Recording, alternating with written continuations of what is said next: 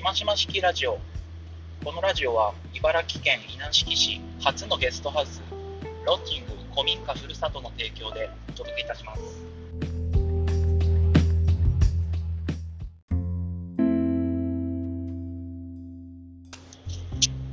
はい、えー、このラジオで普段何を話しているかというと、まあ、ひとえに私の興味があること話したいことばかりを淡々と喋っていくそういったチャンネルです。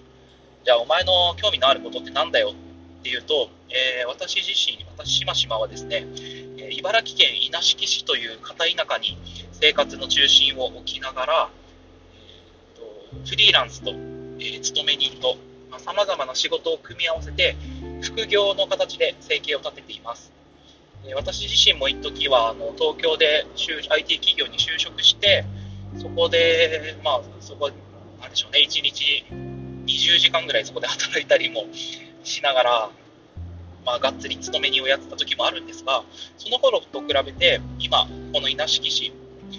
稲敷市自体は私のあの故郷でもふるさとでも何でもないところなんですけれども、まあ、そういった縁もゆかりのない、縁もゆかりもないローカルに今日移して、えー、そこでいろんな仕事を組み合わせるっていうことが、この今の生活スタイルが私の精神衛生上すごく良いということに気づいたので、その生活を振り返る形で、こうしてラジオとして発信をしておりますので、このラジオを聴いている皆さん、まあ、いろんな生活スタイル、いろんな働き方のスタイル、それぞれあると思うんですが、その何か一つヒントになればなと思って、今ちょっとあの仕事や生活で辛いなと思っている方はですね、ぜひあのここから何かのヒントを得られれば、もうこれほど嬉しいことはないなというような思いでラジオを配信しております。さあ今日は2019年の6月20日ですね、えー、木曜日の現在朝7時50分でございます。はい、おはようございます。しましまです。えっ、ー、と、今日も朝の収録をしてるんですが、朝収録はやっぱり、うん、私に合ってるような気がします。というのも、まあ、あれですかね、やっぱりその朝をご機嫌に過ごすために、私はいろんな工夫をしていて、その一つ、昨日はあの運動してますよっていうお話をさせてもらったと思うんですが、今日もまあその続きということで、えーと、この今日の朝からね、こんな風にラジオで、えー、ご機嫌におしゃべりをするためにはどんな準備をしているのかという話をしていきたいなと思います。えーと、今日お話ししたいのは、日記を書くことです。これもね、本当によく言われていることで、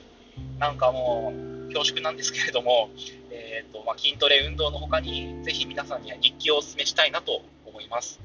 この日記の詳しい効能とか効果については、私のあの尊敬してやまないサウザー先生がですね、 Voicy のラジオのどっかで、多分ね、3回ぐらいどっかで放送していたと思うので、細かい部分はそちらでぜひあの勉強していただいて、まあ、このラジオは皆さんにとって生活に日記を取り入れるきっかけになればいいなと思ってお話をしています。さあ、あと5分ぐらいでまとめたいね、本当は。うん、ちょっと話していきましょう。日記を書くことで、えー、具体的にどんないいことがあるのかっていうのを、まあ、ここでは簡単に2つほどお話ししていきましょうか。はい、えー、日記を書くメリット1つ目なんですけれども、あのこれを聞いている社会人の皆さん、特に忙しい方にお伝えしたいのは、毎日のことはどんどん忘れちゃうっていう、これはもう事実ですね。皆さん、日々のことって思い出せますか ?1 年前の今日何をしていたとか、え3ヶ月前の3月20日は何をしてたとかってパッと思い出すことが果たしてできるのかということなんですけれども、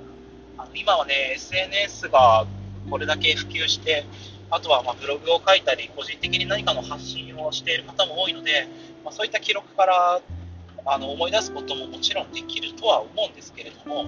あのことその時の細かな心境とか、心の中の情景とかっていうのは、どんどん忘れていきます。でこれはあの何かに熱心に取り組んでいる方、志を立てて、それに向けて努力されている方なんかは特に忘れがちなんじゃないかなというふうに思います。というのも、私はあの仕事柄、いろいろな中小企業の社長さんとか、事業主さん、あとはマネージャーの方とお話しすることが多いんですけれども、そういった方々ね、あのことごとく日々のことを覚えてないんですよね。いや、不思議と。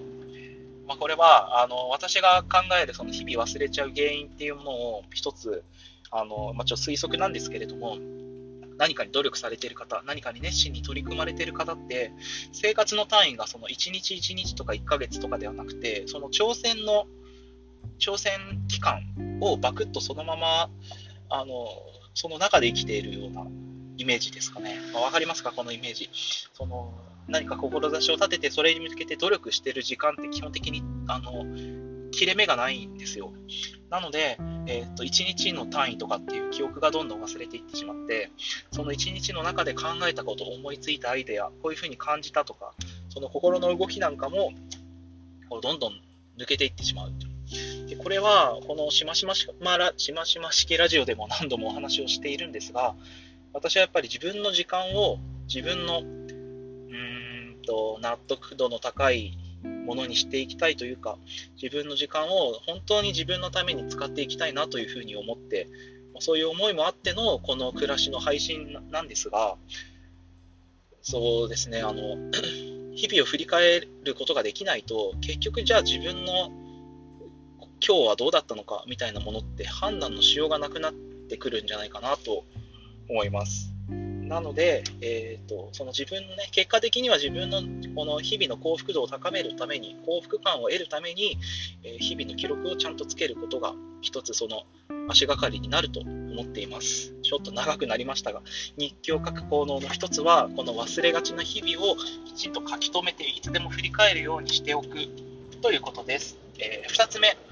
2つ目の日記の効能は、えーとですね、その日に起こった心配事とか不安とか責任感によるプレッシャーとかそういったものを一回あの夜のうちに日記に置いておく収納しておくっていうことです、まあ、これが何かっていうと以前ね最高の月曜日の迎え方みたいな放送第20何回目かで、えお話ししてると思うんですがその時はえっ、ー、と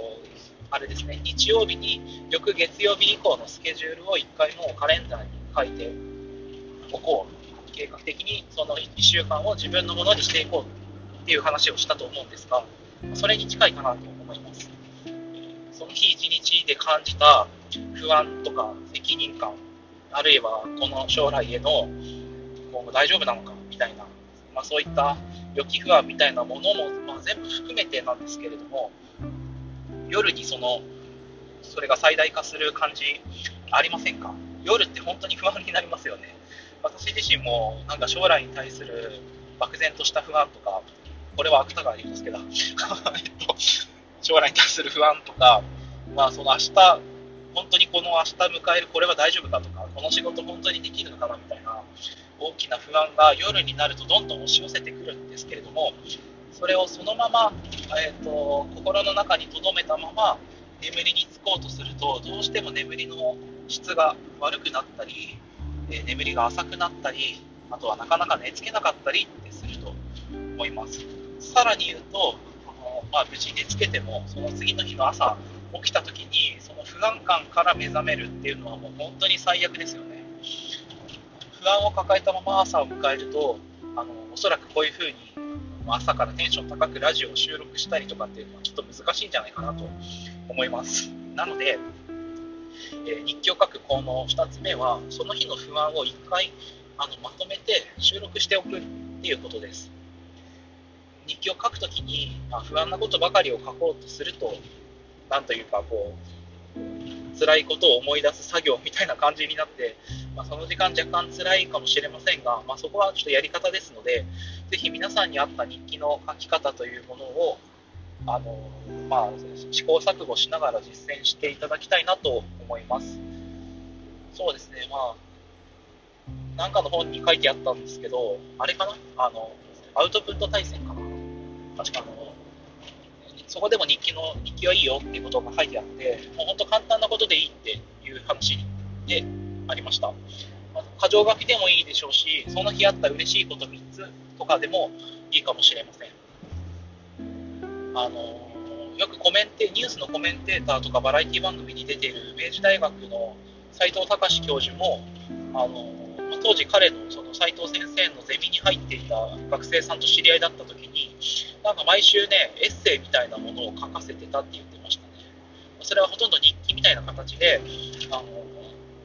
とにかく毎日、毎週1枚ぐらい何か書くと。まあ、そうすると、あのやっぱ必然的に日々のことを記録していこうと思うし、もっと言うとそのエッセイを、日記を書くために、あの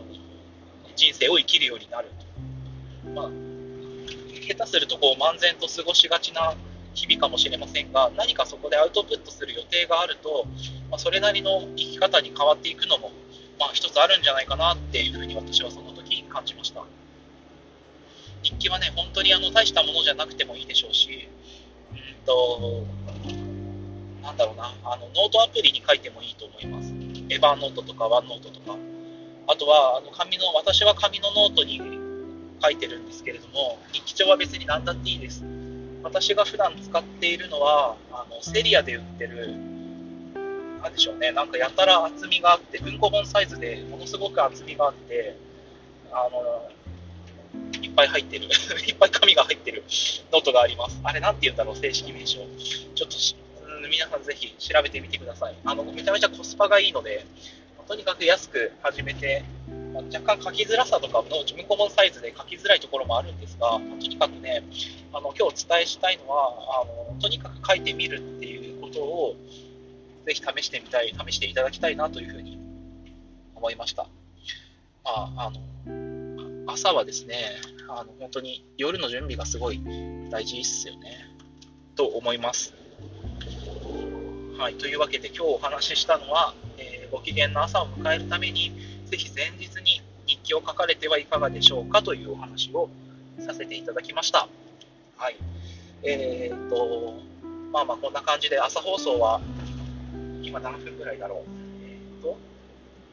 あ、もう10分過ぎてる。ダメだな。なんかあれだね、やっぱ初めにこのラジオの紹介とかしてると絶対10分過ぎますね。この日記の話自体は多分10分ぐらいだったんですけど、まあいいや、このぐらいはご愛嬌ということで、とにかく話したいことを話すのが、このしましま式ラジオの、えーと、趣旨でもありますので、ぜひ皆様これからも引き続きお楽しみいただけると嬉しいです。えー、最近はですね、このラジオをノートの方に、えーと、移すのがなかなかできておりませんで、まあ、ちょっといろんな事情があるんですけれども、やっぱ一つはね、あのスマホでこのアンカー FM でスマホで撮った音編集した音源をそのままノートにスマホからアップできないんですよ。これ本当どうにかなんないのかな。ノートの運営の方、ぜひご検討ください、本当。ね、えっ、ー、と、一回、まあ、あの、音声ファイルを抽出して、で、あの、ウェブのブラウザからちょっとまたアップロードしなきゃいけないっていうのが、ちょっとね、最近できないんですよ。まあ、そもそも収録自体こうやって運転中にしてたりしますからね。そうそう。あのなかなかパソコンを開いてそこに集中する時間も取れずにおりますが、えーとですね まあ、どれだけ時間がかかっても、後からこう、あのアーカイブとして残していく作業をしていきたいなと思いますので、えー、引き続き最新話はあのアンカー FM の URL を Twitter に載っけて、まあ、その場でポッとこう更新していきたいと思いますので、ぜひあの Twitter の方で、えー、コメントとか、えと、ご意見等々いただけると嬉しいです。はい、というわけで、もう6月も下旬ですね。いよいよ梅雨入りもしましたが、梅雨が明けると、あの嬉しい夏がやってまいります。あの私は毎年思ってるんですが、今年は最高の夏にしようねというふうに 毎年言ってて、まあ、毎年本当に最高の夏なんですけれども、去年は本当楽しかったな。なんか友達と遊んだり、新しい事業に挑戦したりとか、ね、はいいこといっぱいあった1年、あの、昨年の夏でした。今年の夏もぜひ皆さん、あの、いい夏にしていきましょうということで、その夏を最高に迎えるために、この梅雨時期にいろいろな準備をしていきたいなと、して一緒にしていきましょうね。はい、というわけで、本日の放送もここまでといたします。最後までお聴きいただきありがとうございました。それでは皆さん、良い一日を、またどいつの日かお会いしましょう。